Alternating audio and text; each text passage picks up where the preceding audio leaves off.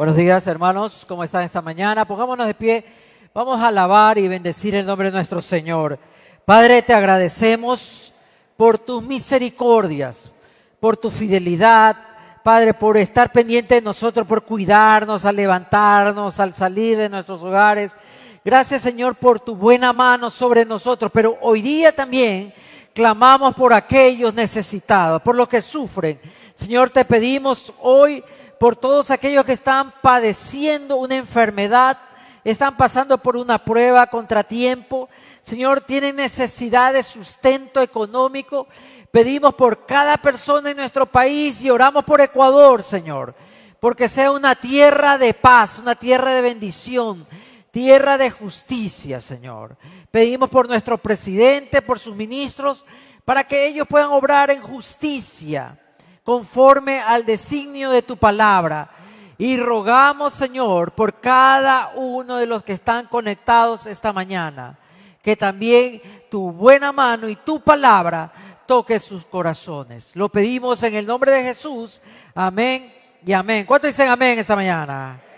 Tomen asiento, hermanos. Como ustedes saben, estamos hablando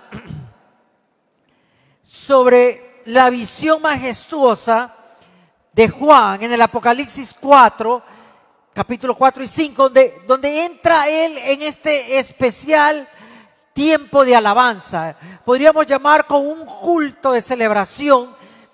Y Juan no está viviendo el mejor momento de su, de su vida porque él, como usted sabe muy bien históricamente, está encarcelado, ha sido deportado a una isla olvidada y en medio de toda la tragedia que él le toca vivir en ese caos, él encuentra una revelación de la palabra. Y en esa visión que Dios le pide a Juan subir, como comienza el capítulo 4, verso 1, subí en el espíritu, vi una ventana en el cielo y se abrió una puerta en el cielo y subí. Nos enseña a nosotros que para tener esa revelación, para tener ese contacto, tenemos que dejar el espíritu que tenemos acá en la tierra. Y no estoy hablando acá de algo mágico, místico, sino que sencillamente Juan no tenía tiempo en su cabeza, no tenía espacio en su corazón para estar pensando en lo que Dios quiere hacer o lo que Dios quiere mostrar. Y yo creo que en eso nos identificamos todos nosotros, cuando vivimos vidas tan presionadas, apresuradas, tengo que pagar esto, tengo este problema, entonces no tengo tiempo para ver y detenerme qué es lo que Dios quiere hablar conmigo, hacia dónde Dios me está llevando. Y Juan tiene aquí una pausa, un celat, donde él tiene que reevaluar lo que él conoce acerca de Dios versus la experiencia porque nosotros generalmente creemos que lo que he leído, lo que he estudiado, lo que he vivido, lo que he pasado en el cristianismo o siguiendo a Cristo desde que lo conocí al Señor es suficiente. Pero cada día Dios nos impulsa a que lo conozcamos más a Él. Juan podía decir, pero Señor, yo he sido uno de tus apóstoles, uno de los doce, yo estuve en la crucifixión, yo estuve en tu resurrección, yo estuve en tu ascensión, pero le faltaba más a Juan para conocer porque el poder de la prueba, el poder del dolor, tiene mucha influencia en robarnos la esperanza. ¿Quién de nosotros no ha cambiado después de, un, de una prueba? de un problema. ¿Quién de nosotros no se siente diferente después de haber pasado un episodio gravísimo, una situación dura, difícil a nivel personal o a nivel familiar. Y Juan estaba muy herido. Por eso él es llevado a ese tiempo especial donde él encuentra algo que es importantísimo que debemos pensar, que los sucesos en la tierra no son tan importantes como los sucesos que suceden en el trono. Mientras la tierra está conmovida por un regente que es una persona que se cree Dios, en esa época Nerón, el César, eh, el emperador de la época, se creía Dios, los césares se creían dioses y gobernaban y estaban en una gran persecución a finales del primer siglo del cristianismo, en una gran persecución contra la iglesia. Mientras sucede todo eso y parece que la iglesia no tiene esperanza, la iglesia es atribulada, la iglesia es empobrecida, la iglesia es perseguida, Juan es invitado a un gran suceso en el cielo. Y lo que aquí nos deja ver a nosotros, hermano, es siempre lo que sucede en el trono es más importante. ¿Cuántos dicen amén?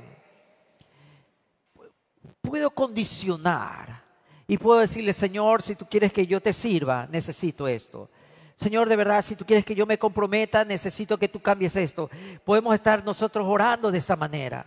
Podemos estar incluso viviendo de esta manera, porque decimos, bueno Señor, si tú quieres de verdad que me comprometa, yo no sé, es que tengo que trabajar, no tengo tiempo para comprometerme más, tú sabes que tengo que estar pendiente, necesito pagar esto, tú sabes que no tengo más tiempo. Y Juan es secuestrado de su situación terrenal para descubrir que no es lo temporal lo importante, es lo eterno. Y si hay algo que nosotros podemos encontrar en la alabanza de, esta iglesia del Apocalipsis 4, es que lo eterno siempre es sobre lo temporal. ¿Para qué está viviendo usted? ¿Para qué se está sacrificando tanto? Y no crea que le estoy diciendo, deje de trabajar, no ahorre, no haga eso. No, no, no, todos lo necesitamos. Pero recuerde, nada es más importante que estar cerca del trono.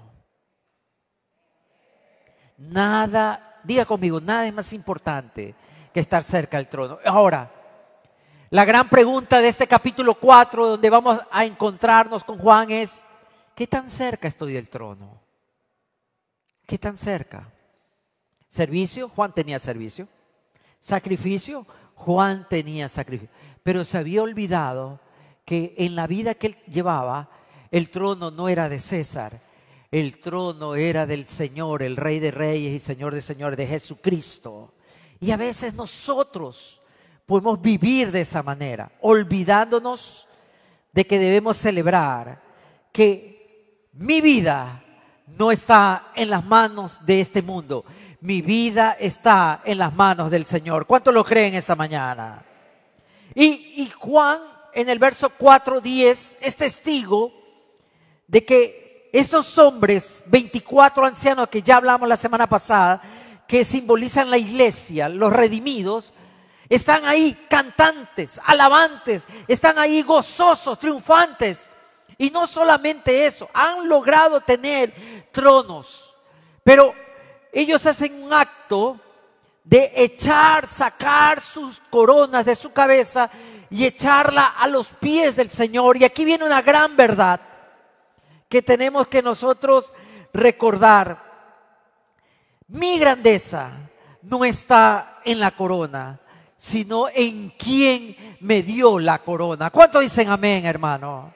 Porque yo puedo decir, pero ¿qué es lo que has hecho en tu vida? Señor, mira, tengo casas, mis hijos tienen cada uno su título, les he dejado trabajo, les he dado educación, he sido un hombre fiel, he estado siempre los domingos en tu iglesia, he estado en este ministerio, yo serví, yo estudié, pero realmente la pregunta es, ¿tú sabes de quién le pertenece la corona que lleva sobre la cabeza? Porque yo he escuchado muchas personas que los cristianos tenemos una corona y con esa corona nadie me puede tocar, pero tú recuerdas, tú recuerdas por un momento a quién le pertenece la corona que tú has recibido. No la recibiste por lo que hiciste, ni por lo que yo he hecho o por lo que yo puedo hacer. Esa corona no está en internet para comprarla. Ni tampoco puedo palanquearme para que alguien me dé esa corona. Esa corona le pertenece al rey y el rey le da a aquellos que están cerca de él. ¿Cuánto dicen amén, hermano? Ahora, lo que Juan había perdido en ese momento de soledad, de tribulación que vivía, era intimidad. Intimidad. Cercanía con Dios. ¿Usted sabe muy bien cuándo se destruye un matrimonio? Sí, es verdad, los divorcios vienen por adulterios, problemas económicos, eh, ¿cómo le gusta decir hoy día? que no son compatibles, diferencia de carácter, la suegra, su suegra también, sí, también. Pero realmente un matrimonio se destruye cuando se pierde la intimidad. Y no estoy hablando del plano sexual. Cuando el corazón de una persona se aleja del otro corazón. Ya no tienen que hablar, ya no se sienten cómodos juntos. Tal vez conviven, como yo he visto en muchos casos, porque tienen juntos muchas responsabilidades, como la crianza de sus hijos, la deuda, el trabajo, la rutina. Poco a poco los va absorbiendo y los va encadenando a una rutina que sustituye la intimidad. Y me pregunto aquí, ¿no sería lo que estaba pasando con el apóstol Juan? Estaba absorto en el ministerio, estaba absorto en el trabajo, y, tenía tantas cosas que hacer. Él era Juan, tenía que dar ejemplo, tenía que estar siempre bien, tenía que tener palabra. Pero se había olvidado que mi corona es estar cerca del Señor. No es donde la gente me ha puesto, o el, lugar, el papel, el cargo que tengo en la iglesia. No es el talento, el don que yo tengo cuando levanto las manos, o puedo cantar, o puedo hablar de Cristo. Es, estoy o no estoy cerca del Señor. Estoy cerca, mi corazón está cerca del Señor. A veces hay personas que dicen, de verdad, de verdad, pastor, no he podido llegar a la iglesia porque esto me ha pasado, por acá. Pero nunca, nunca he perdido la relación con el Señor. He estado pendiente de lo que está sucediendo del trono. O tu corazón más bien está cerca de la corona. A César, dice los historiadores, al emperador le encantaba visitar las provincias que eran parte del imperio y un acto protocolario que le encantaba al emperador es que todos aquellos hombres que habían sido puestos como gobernadores, reyes de regiones, tenían y le entregaban la corona al emperador. Y el emperador decidía si le renovaba el puesto o se lo sacaba. Entonces se quedaba con la corona. Pero esos hombres de Apocalipsis ni siquiera van a entregarle la corona al Señor. No, se la echan le quieren decir, sabes que Dios, lo que yo tengo no es nada con tal de estar cerca de ti. ¿Cuántos pueden decir amén? Pero a veces queremos todo. Señor, dame todo para poder alabarte. Ay Dios, si tú me dieras, yo hiciera. Señor, si tú me abres la puerta para este trabajo, para poner este negocio. ¿Cuántas veces hemos orado de esa manera? ¿Y sabes lo que yo he visto? Que la gente que estoy mal, pastor, ore por ese negocio, que avance. Cuando tienen el negocio, se olvidan del Señor. Se quedaron con la corona, pero dejaron el trono. Pensemos un momento. ¿Dónde está mi corazón? ¿Cerca del trono o me quedé con la corona? La, corona visible, notoria, todo el mundo sabe. ¡Wow! Él es coronado. A todos nos encanta. Los triunfadores, los exitosos, los influencers. A todos nos encanta. Los seguidores. ¡Wow! Esa gente sí que tiene bastantes seguidores. ¿Qué estará haciendo? Es alguien que todo el mundo queremos aplaudir, es alguien que todos queremos ser como Él, queremos imitar. Pero en la gran revelación del Apocalipsis 4, Dios le recuerda a Juan, lo más importante es donde estás en el trono. ¿Dónde estás hoy día en el trono? Se echaron los ancianos, los 24 ancianos y ya hablamos un poco simbolismo de la iglesia redimida, las doce tribus, los doce apóstoles. Bueno, hay mucho simbolismo en el libro de Apocalipsis, pero ellos se echaron, se dieron cuenta que su lugar no es en el trono, su lugar primordial, principal, es a los pies de Cristo. ¿Qué le estamos pidiendo al Señor hoy día? Como iglesia, ser reconocida, ser una iglesia relevante. como cristianos, personas exitosas, porque así te daremos la gloria, Señor, cuando el mundo nos reconozca. O le estamos pidiendo, Señor, yo solo quiero estar, como nos gusta esa canción, no hay lugar más importante sino a los pies de Cristo. ¿Dónde quieres estar? La pregunta esta mañana.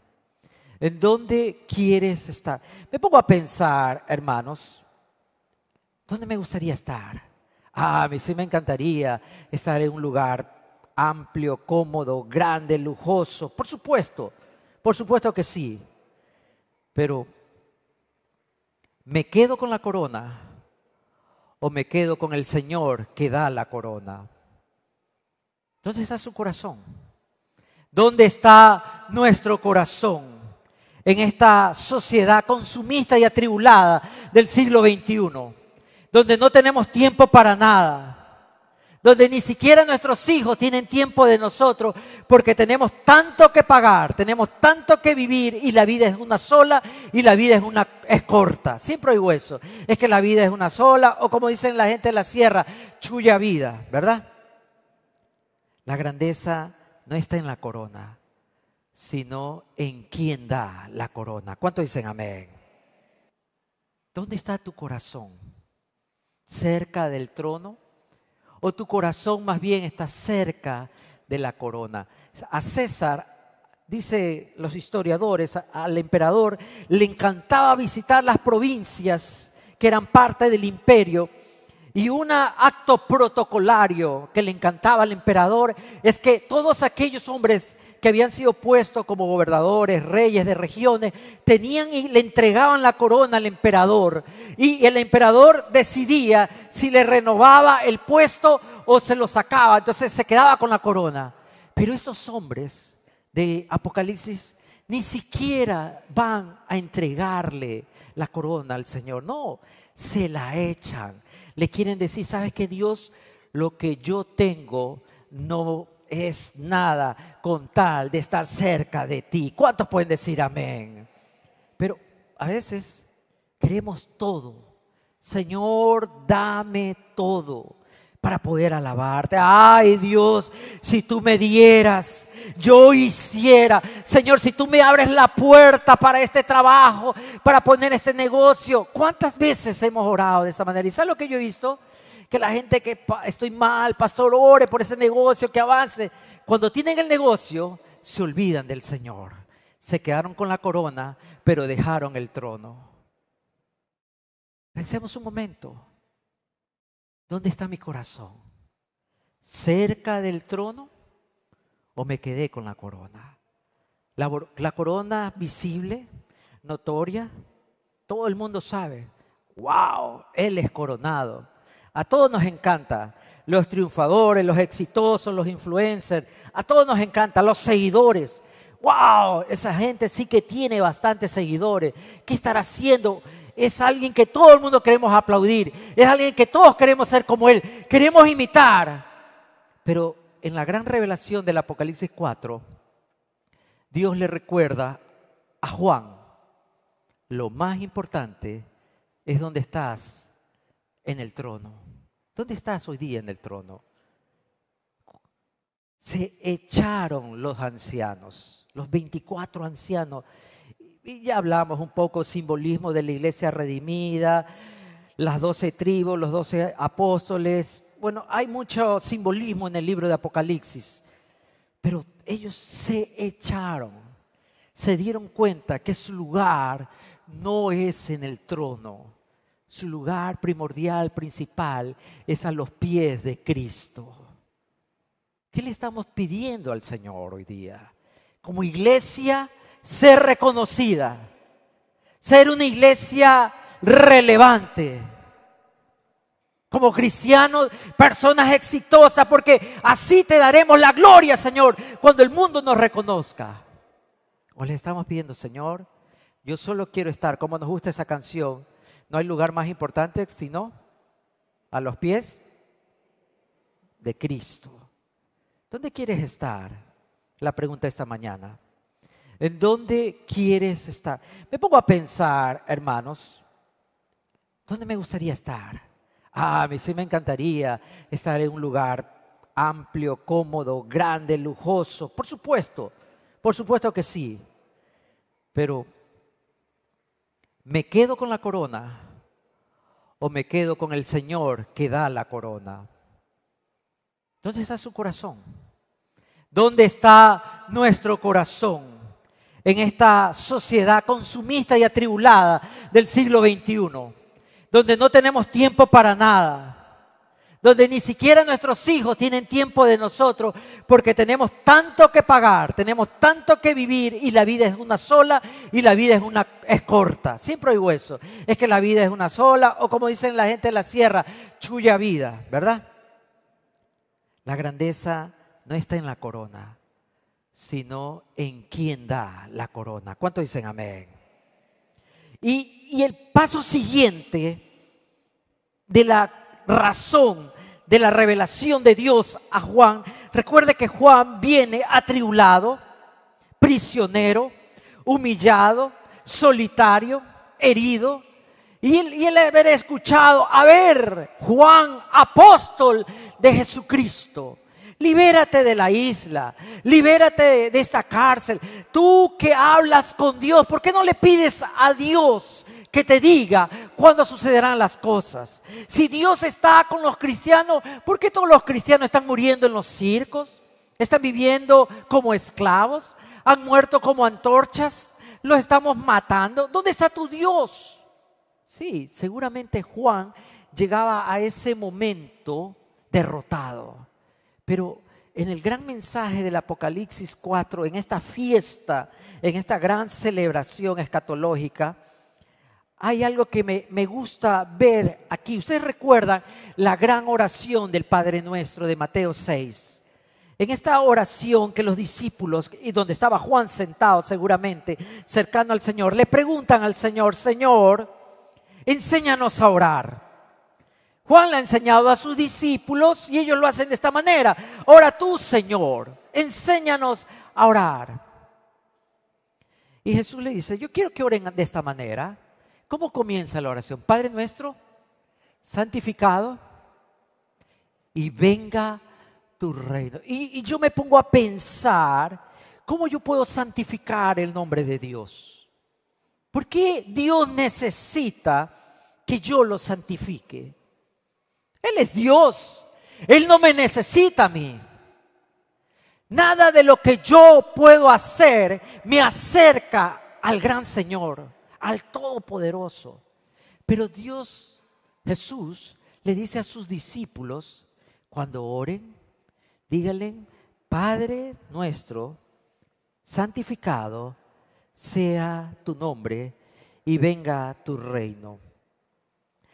Como dice Ezequiel 36, 20, cuando sufren la agonía de la cautividad, el segundo gran éxodo, como se llama en la historia, Israel es arrasado por sus conquistadores. Hay un canto de burla que lo registra Ezequiel. Este Jehová debe ser un Dios pobre, puesto que ha sido incapaz de impedir que su pueblo fuera desposeído de su tierra. Y la gente siempre está hablando bueno, ¿dónde está tu Dios? Yo no te veo progresar, yo no te veo prosperar. ¿De qué Dios me estás hablando? Si yo tengo carro y no voy a tu iglesia y tú tienes que coger la metro, ¿dónde está tu Dios? Mis hijos están estudiando y tú estás peleando a ver en qué escuela alcanzas a meter un cupo para tus hijos. ¿Dónde está tu Dios? Este fin de semana me fui de tropifarra. Tú estuviste de vigilia y ayuno y te va mal. ¿Dónde está tu Dios? Y Juan recibe la respuesta. Mi Dios está en el trono, gobernando la tierra, la vida. Y en ese canto glorioso hay la reivindicación del nombre de Dios mientras nosotros le hemos permitido que lo pisoteen porque hemos perdido de vista la mirada al trono, Juan recibe el desafío, no mires lo que el hombre edifica porque es temporal, Mira al Señor que murió en la cruz, resucitó al tercer día y hoy está la diestra del Padre en el trono. ¿Cuántos dicen amén? Entonces, mi Dios triunfa. Mi Dios me cuida. ¿Cuántos saben que Dios está con nosotros en los momentos de angustia, en los momentos donde todo el mundo me da la espalda?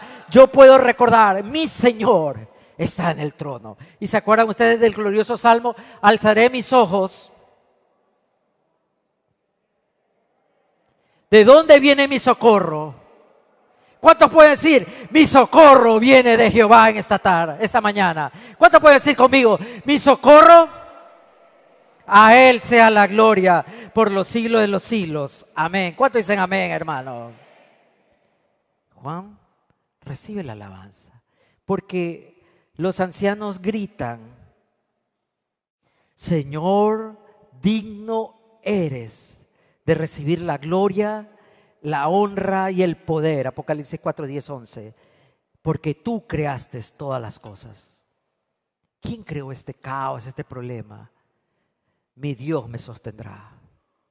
Mientras todos dudan, mientras todos caen y mientras otros lo niegan, yo recuerdo que por la voluntad de Él existen y fui creado. En sus manos está mi vida. ¿Cuánto lo creen esta mañana?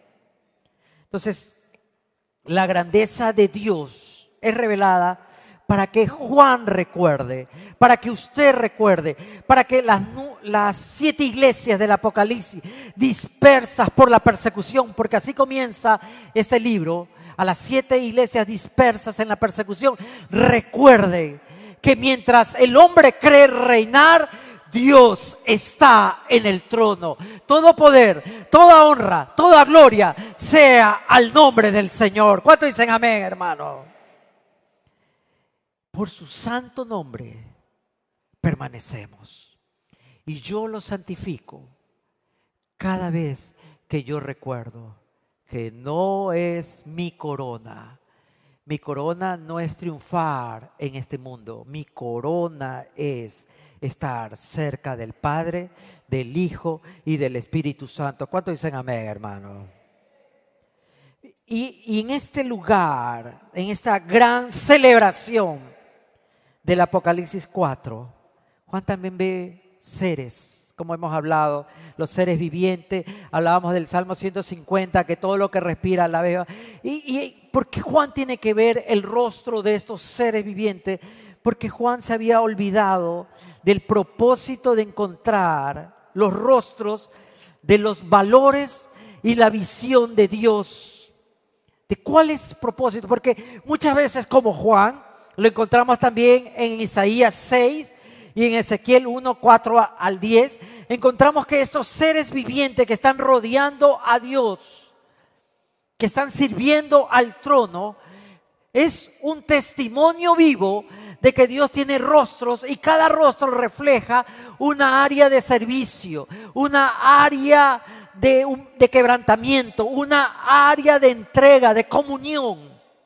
Y Juan puede ver en estos rostros la visión de Dios, para cada uno de nosotros. Y hoy día yo le quiero hablar eso, hermanos. Y vamos a comenzar a hablar un poco de estos rostros en estas semanas que vienen. Y vamos a tratar de terminar, a ver si terminamos antes de Navidad. ¿Qué es lo que Dios quiere con su iglesia? Como iglesia a veces estamos tan absortos en el caos, en la preocupación. Ha sido difícil salir de esta pandemia. Aún estamos, se llama tiempo de pospandemia, pero cada noticia que replica nos atormenta, nos angustia, que hay nuevamente contagios, que seguimos con la mascarilla, que tenemos que cuidarnos, que no bajemos los brazos y, y a veces todo eso nos desvía de la mirada del Señor. Y en Ezequiel 1.4 al 10, el sacerdote Ezequiel, está acompañando, caminante, prisionero de la cautividad. Hermanos, familias, ha tenido que morir, verlos morir en el camino, en esta gran jornada de la muerte, en esta gran marcha, en este gran viaje de la muerte, donde no se sabe cuántos miles de miles murieron por la fragilidad, la enfermedad, el hambre, la debilidad y todo lo que pasó mientras los llevaban para ser cautivos en un lugar una de las estrategias de Nabucodonosor era sacar a la gente de sus lugares y instalarlos en otro lugar para que se tengan que adaptar, adoptar la costumbre, la cultura del conquistador. Tenemos un precioso relato, y usted lo va a recordar muy bien, de Daniel y sus amigos que se niegan a ser parte del sistema. Y Ezequiel dice, exhorto, triste, ya no es sacerdote, ¿qué va a ministrar? No hay templo, no hay esto, no hay acá. La gente, ¿qué ganas tiene de decir, alabemos al Señor, adoremos al Señor, esperemos al Señor si todo va mal? Han perdido tierra, han perdido propiedades, han perdido futuro, han perdido sueños. Y por un rato ellos han perdido la fe. Pero en Ezequiel 1.4.10 dice, me fijé y eso me gusta como empieza la Reina Valera contemporánea. Me fijé. Y, es una palabra que utiliza, presté atención. Le puse en vista algo que no me había dado cuenta. Descubrí algo nuevo. Me percaté de que algo había ahí y yo no lo sabía. Me fijé. ¿Por qué es esto importante? Porque cuando estamos en el caos, cuando estamos en la tormenta, ¿quién tiene tiempo para pensar en bendiciones? ¿Quién tiene tiempo para recordar revelaciones, palabras, promesas? Generalmente lo, primero que viene a nuestra mente es, Señor, sálvame. Señor, si tú eres Dios, no permitas que esto suceda. Y comienzo esa confrontación, esa dinámica de reclamo contra Dios, diciéndole, bueno Dios, si tú eres mi Dios, no me vas a abandonar.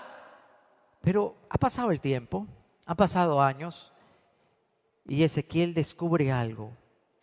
Ese mismo cielo que los castigaba con el sol, con la desesperanza, con la muerte, va cambiando ese cielo y dice, me fijé y vi que del norte venía un viento tempestuoso para alguien que no tiene casa, no tiene abrigo, no tiene dinero, es funesto que encima el clima sea malo.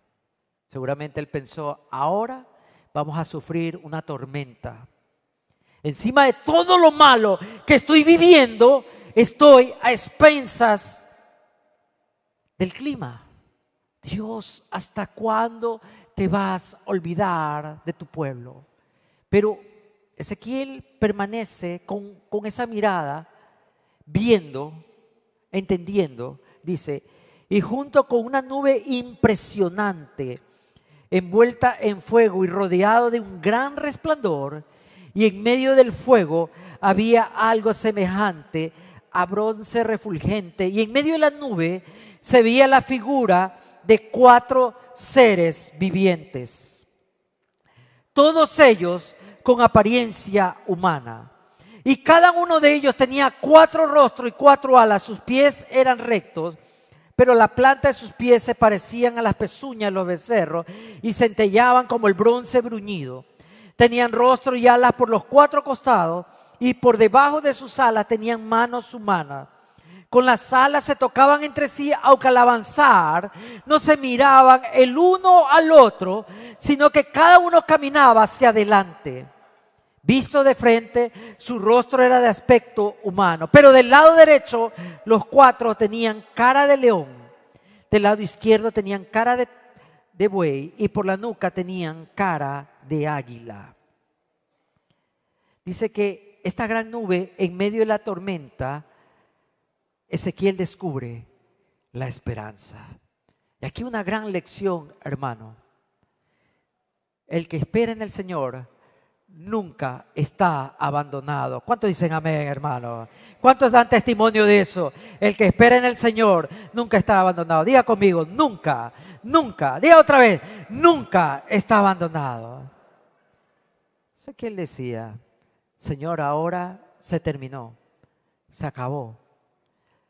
Y mientras los signos de los hombres cuando ven una tormenta es correr, esconderse, para Ezequiel significa renacer, esperanza. Y, otra vez vuelve para mí esa conexión con el Apocalipsis 4.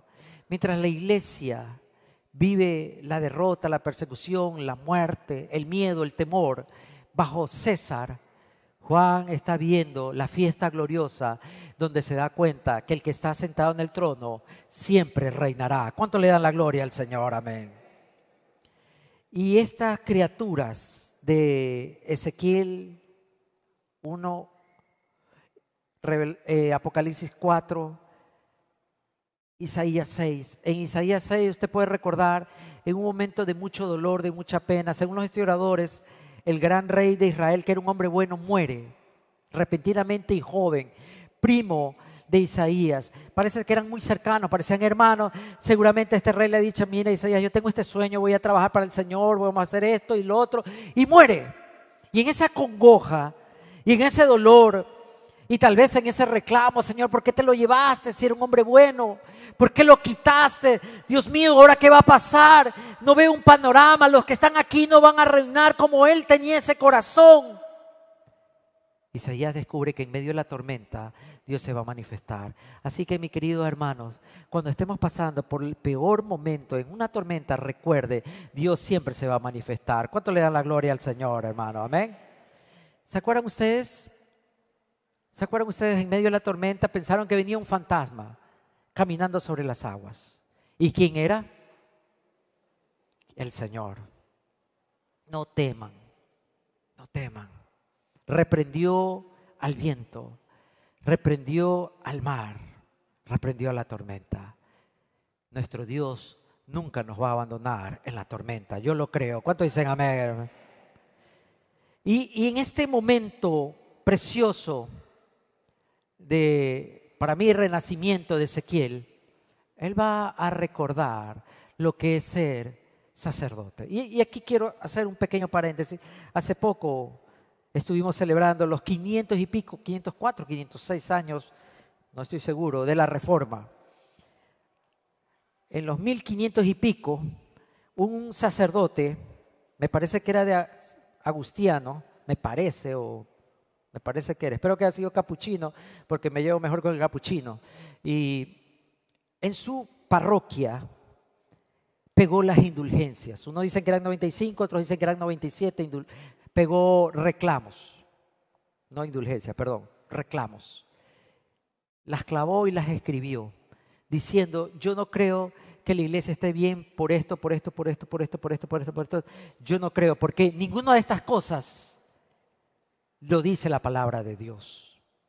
La gente tomó ese reclamo y no es que llegaron y lo publicaron a las redes porque no había redes sociales en esa época, pero ya estaba la imprenta. Así que algunos lo llevaron a la imprenta, que estaba un, nuevo invento tecnológico de la época, y lo reproducieron. Y mucha gente dijo, es verdad, esta tormenta del oscurantismo, esa tormenta silenciosa, de mentiras tiene que acabar, porque Dios siempre está con nosotros en medio de la tormenta. ¿Cuánto dicen amén, hermano? Y uno de los epistolados, uno de los enunciados principales de la gran reforma de Lutero es el sacerdocio universal del creyente. Usted no necesita de un mediador para llegar a Jesucristo. Jesucristo es el único mediador entre Dios y los hombres. ¿Cuánto dicen amén, hermano? Yo no necesito de que un hombre me dé perdón, me lleve a otro lugar. Tengo a mi Señor. Murió en la cruz. Ningún hombre ha muerto por mí. Creo que nadie aquí moriría por mí. Tal vez yo tampoco por ustedes, pero ese es otro tema. Pero Jesús murió, tomó mi pecado, tomó mi vergüenza y murió por mí. Y Lutero decía, todos los creyentes tienen un sacerdocio universal. Nunca te olvides. Tal vez hoy día estás revolcado, estás en medio de la tormenta. Tal vez hoy día te has olvidado y estás perdido en el mundo moderno del César. Tal vez has pensado que lo más importante es cargar la corona. Pero Ezequiel recibe esta palabra y esta revelación para que recuerde, eres sacerdote, siempre serás sacerdote. Hoy día le quiero decir, usted es sacerdote en la casa. Usted hombre, usted mujer, usted joven, usted niño, todos somos sacerdotes del rey que vive para siempre, del que está sentado en el trono. ¿Y cuál es el lugar del sacerdote? Junto al altar. Y cuando Ezequiel ve esta gran visión, ve que estos seres tenían anuncios por los cuatro lados. Y aquí es algo significativo y simbólico que dice que el mensaje viene por todos lados. Una de las cosas que yo siempre recuerdo y le doy gracias a Dios, cuando una época de mi vida le di la espalda al Señor, a su iglesia, hermano, no había día que alguien me anunciase la necesidad de volver donde Jesús me subía a un colectivo en, medio de mi tormenta, de mis pensamientos, de mi corazón de piedra, y alguien estaba predicando y siempre terminaba con esta frase, vuelve a casa. Yo podía estar en la tropifarra más maravillosa, en la esquina más olvidada de Dios, y mientras estaba ahí, venía alguien y me daba un tratadito, tenga joven, me decía, y en ese tratadito dice, tienes un hogar por siempre. Los cuatro seres vivientes nos recuerdan que el mensaje de Dios siempre llega. Y hoy le quiero decir, si usted está aquí en esta iglesia, es porque el mensaje ha llegado. Necesitas a Cristo Jesús reinar en tu corazón. Necesitas que volver a recordar que tú no estás solo, que saldrás de la tormenta. Necesitas saber que tú vives, yo vivo por el que está sentado en el trono. ¿Cuántos dicen amén, hermano? ¿Cuántos están listos para adorar al rey y decirle, Señor, yo vivo porque tú vives? Recuerda, esa corona que tú tienes y que te ha envanecido no es eterna. Eso se acaba. Hasta el oro, hasta el oro se ennegrece. Hay que limpiarlo. Pero nunca deja de brillar el que está sentado en el trono. Juan entendió la intimidad. Ezequiel recordó el sacerdocio. Isaías se pudo dar cuenta que en el dolor, voy a tumbar todas las cosas, en el dolor Dios no se había ido a, ningún lado. No importa la circunstancia que estás viviendo, lo más importante, vuelve al trono. Póngase de pie, por favor, en esa mañana. Donde usted está ahí, cierra un momento sus ojos. Usted en la transmisión, aquí. ¿Dónde está usted? ¿Dónde está usted? No es lo que has hecho con tu vida. Es dónde está tu vida hecha. ¿Estás hecha de los materiales de este mundo? Tu vida le pertenece y camina en base a los dictámenes y costumbres y de éxito, triunfo de este mundo, tener plata, tener una casa, y todo eso está muy bien. Pero, ¿a quién le pertenece tu corazón? ¿A quién le pertenece tu corazón? Ellos entendieron que en medio de la tormenta, en medio del caos, Dios reina. Hoy día yo quiero que usted también pueda acercarse al Señor y decirle, Señor, hecho mi corona delante de ti. ¿Cuántos pueden echar su corona otra vez delante del Señor? No es mi corona, ni siquiera es el trono que me has dado. No es todo lo que he logrado, lo que tengo. Es estar cerca de ti. Y si lo has olvidado, yo quiero que hoy día lo recuerdes. Lo más maravilloso es la intimidad con el Señor. Juan lo recordó y se hizo parte de este famoso banquete de celebración y alabanza. Hoy día yo espero que usted también pueda juntarse. Y si nunca ha abierto su corazón al Señor, hoy día está aquí, solo dígale, Señor Jesús, ore conmigo, solo dígale, Señor Jesús, hoy día te entrego mi corazón, te entrego mis pecados, te entrego mis problemas, te entrego mis vergüenzas quiero estar cerca de tu trono. Quiero vivir para servirte. En el nombre tuyo. Amén. Amén. Y si usted hoy día no sabe por qué entró a la iglesia y hace mucho tiempo que no iba en iglesia, vuelva a casa, como yo un día decidí. Hoy es el día de celebrar al que vive para siempre. ¿Cuánto dicen amén? Vamos a alabar a nuestro Dios y vamos a bendecir su nombre. Amén.